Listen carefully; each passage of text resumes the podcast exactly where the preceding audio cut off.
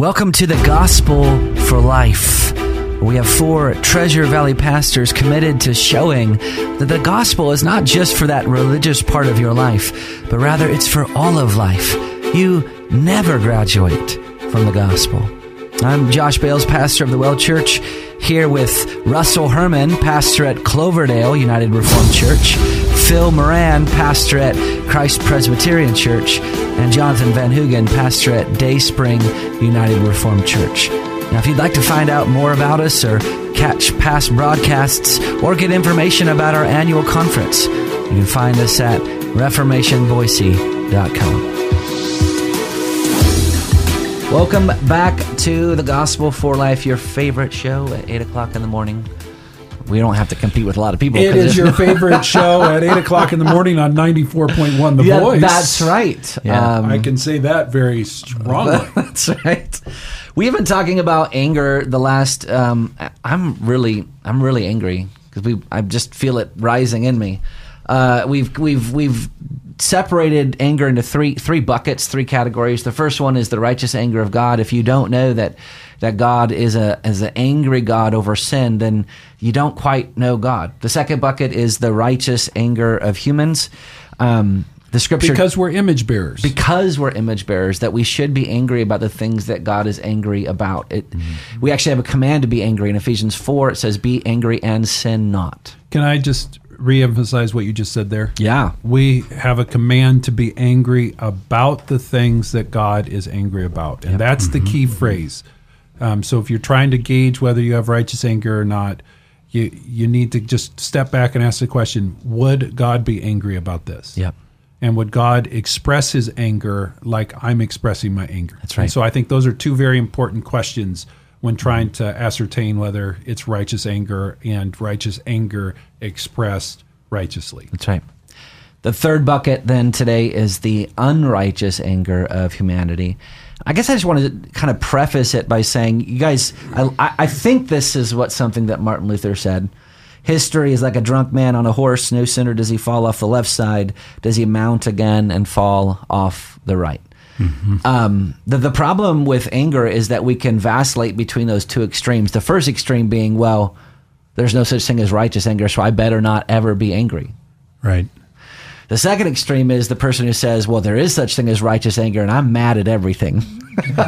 Yeah. That's why we're creating And these all buckets. of my anger is righteous. Is righteous. Yes, I, all never. I never express unrighteous anger ever, and how dare you say otherwise?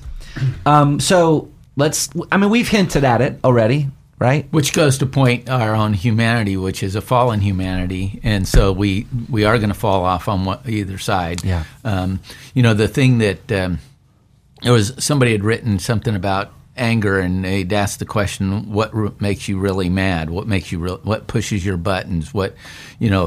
What happens to you that uh, causes this anger to arise? You know?" And so you, you know, like it's kind of like one of those counseling questions. You know, what are you angry about? But um, actually, when we ask the question, "What makes you angry?" it suggests uh, that uh, you know something has the power to make you angry, but but anger is a- anger is a righteous choice, not a it. it the external things don't have the power to make us angry. Yeah. Um, you know, instead of saying what makes you angry, the question you ought to ask is why are you angry? Why are you angry helps you discern whether or not this is righteous anger or whether it's just me being affronted by something that I don't like. Jonathan was just referring to this whole idea of that we we personify some things and we say give them power that they don't have. So a circumstance makes me angry. A person makes me angry or an offense makes me angry. And I read a book when I was in high school called I think it was called Your Emotions Are Showing.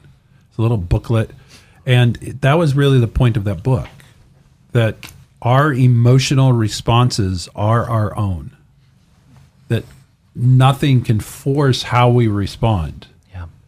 Um, we can let them derive us in a certain way, but at the end of the day, how we respond is a decision of our free will. Um, that You're sounding really Arminian. I know. And we're making a choice. We're making a choice to respond in anger, to respond with joy, to Yeah. respond with patience, to respond with whatever it is. Can I give you an illustration? Yes, act- It's not mine. It's actually Paul Tripp's. So Paul Tripp gave this uh, illustration to an audience one time. He had a coffee cup, and uh, it was full of coffee. And he said, "If I shook this cup, what would what would happen?" And they said, "Well, coffee would come out." Okay, uh, now the cup's empty. If I were to shake it, uh, what would what would come out? Well, nothing. The, the point of the illustration is is if if we're shaken up in life, if our circumstances are are making us angry, that's actually a fallacy. It's not our circumstances that are making us angry. It's because we have angry anger in the cup. So uh-huh. Jesus was shaken up his entire earthly life, and unrighteous anger never came out of him. So nobody can ever say, well, m- my circumstances are The what's devil the, made me the do devil it. made me do it. No, you're angry because in your heart you you were conceived in sin. That's that's why anger is coming out. Um, Sinful anger. usually sinful anger uh, is one of two dynamics. Um, either my pride has been hurt, and so I lash out because uh, my pride is hurt, or I'm trying to con- con- I'm trying to control someone else through my anger. I think of uh, you know the the first. I th- I I'm pretty sure it's the first example of unrighteous anger in the Bible is in Genesis chapter four, uh, Cain, and uh, remember uh, Abel brings uh, uh, they, bo- both Cain Cain and Abel come to worship the Lord.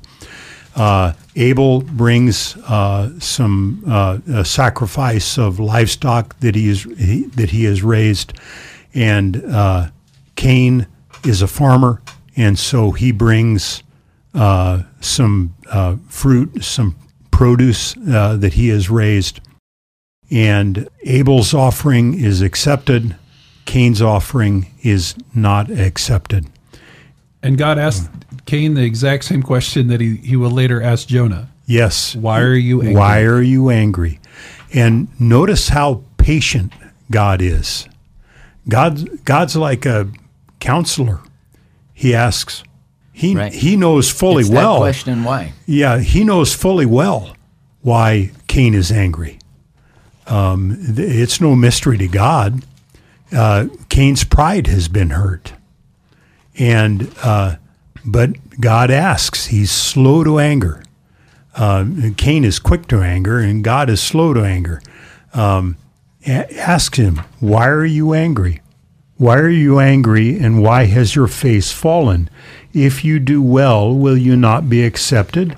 And if you do not do well, God warns him sin is crouching at the door, and its desire is for you, but you must rule over it. And it's interesting. God is saying to him, Cain, you have a choice. Yeah. You can allow the sin within to to get the better of you, if you will, mm-hmm. and and make choices based upon something that that's really an issue that's inside of you. Yeah.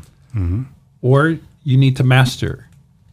You need you need to and and he's not saying Cain you can master this in your own strength. What he's really saying is Cain you can master this through me. Yeah. And Cain in essence rejects God.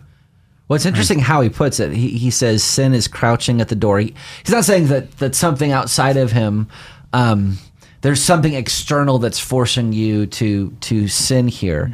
Uh, he, he's just he's using poetic language here. So actually, sin is in your heart. It's it's the passions that are at war within you, and if you give in to that, um, that's when you, you're going to. That's why you lashed out. That's what what James says. What causes quarrels and what causes fights among you? Is it not this that your passions are at war within you? And I would just say this is the deepest root of.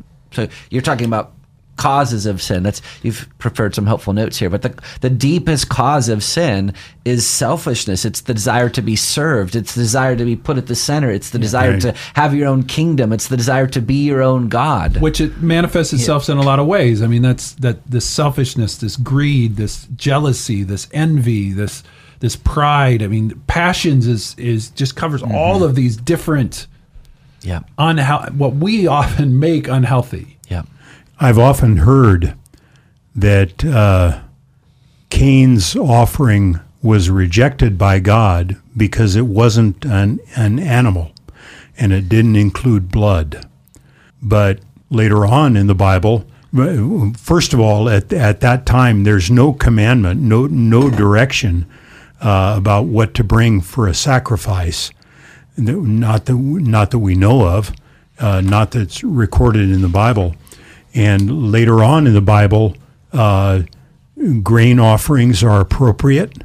Um, and uh, I, I, I don't think that Cain's offering was rejected because it wasn't an animal.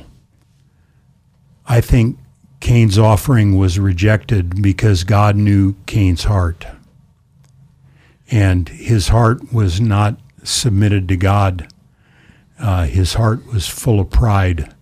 And that's why, uh, when his offering is rejected, uh, he's provoked uh, with anger both against God and against his brother. Hebrews would say that Abel, by faith, offered a sacrifice more acceptable to God. Yeah. By And- faith. By faith. And By so faith. whether Cain's offering, we know that there is some command that God had given to Cain and Abel. We we don't know it. We weren't told it. Um, but we do know from Hebrews that Abel offered his sacrifice by faith. Yes. And I think by implication, we can also then conclude Cain didn't. Right. That the offering of Abel looked forward to the promised Messiah, and Cain's offering did not look forward to the promised Messiah. Now, whether that was because of the actual substance of what they brought, an animal versus plants, um, I'm not sure about that because we're not told explicitly about that. Right. Um, but we do know that one offered by faith and the other one didn't. Uh-huh. And when we begin to look at anger and what what brings about our unrighteous responses to things, I think it's so important to get past the surface. Um, there is yes an initial because and we've been saying that, but go deeper. Um, take the road of James and say, well, what's underneath? Yeah. What what what what's, What are the causes of things? Are you committed to your own well-being or to God? Yes, yes. Find out, and that's that's the the work that is actually going to be productive. Of okay, Lord, help me to understand my own heart. Yeah. Understand my own motivations. Um, What's causing the, these sinful responses to these moments? And um, I think you're going to find that that's a much more productive route than just trying to deal with a band aid approach. Well, you've been listening to the Gospel for Life. If you've missed any of these broadcasts, just go subscribe to our podcast, The Gospel for Life. Make sure you type in the word the. Don't forget about our upcoming Reformation Boise conference. This is a great opportunity. Every year we throw a conference that is uh, put on by several uh, churches here in the Treasure Valley. Um, this year's theme is Oh Church Arise. Dr. Joel Beeke, Dr. Derek Thomas, uh, great world class speakers. We're going to have lots of books. We're going to have food trucks. We're going to have prizes to give away for those who register. So make sure you register today at reformationboise.com.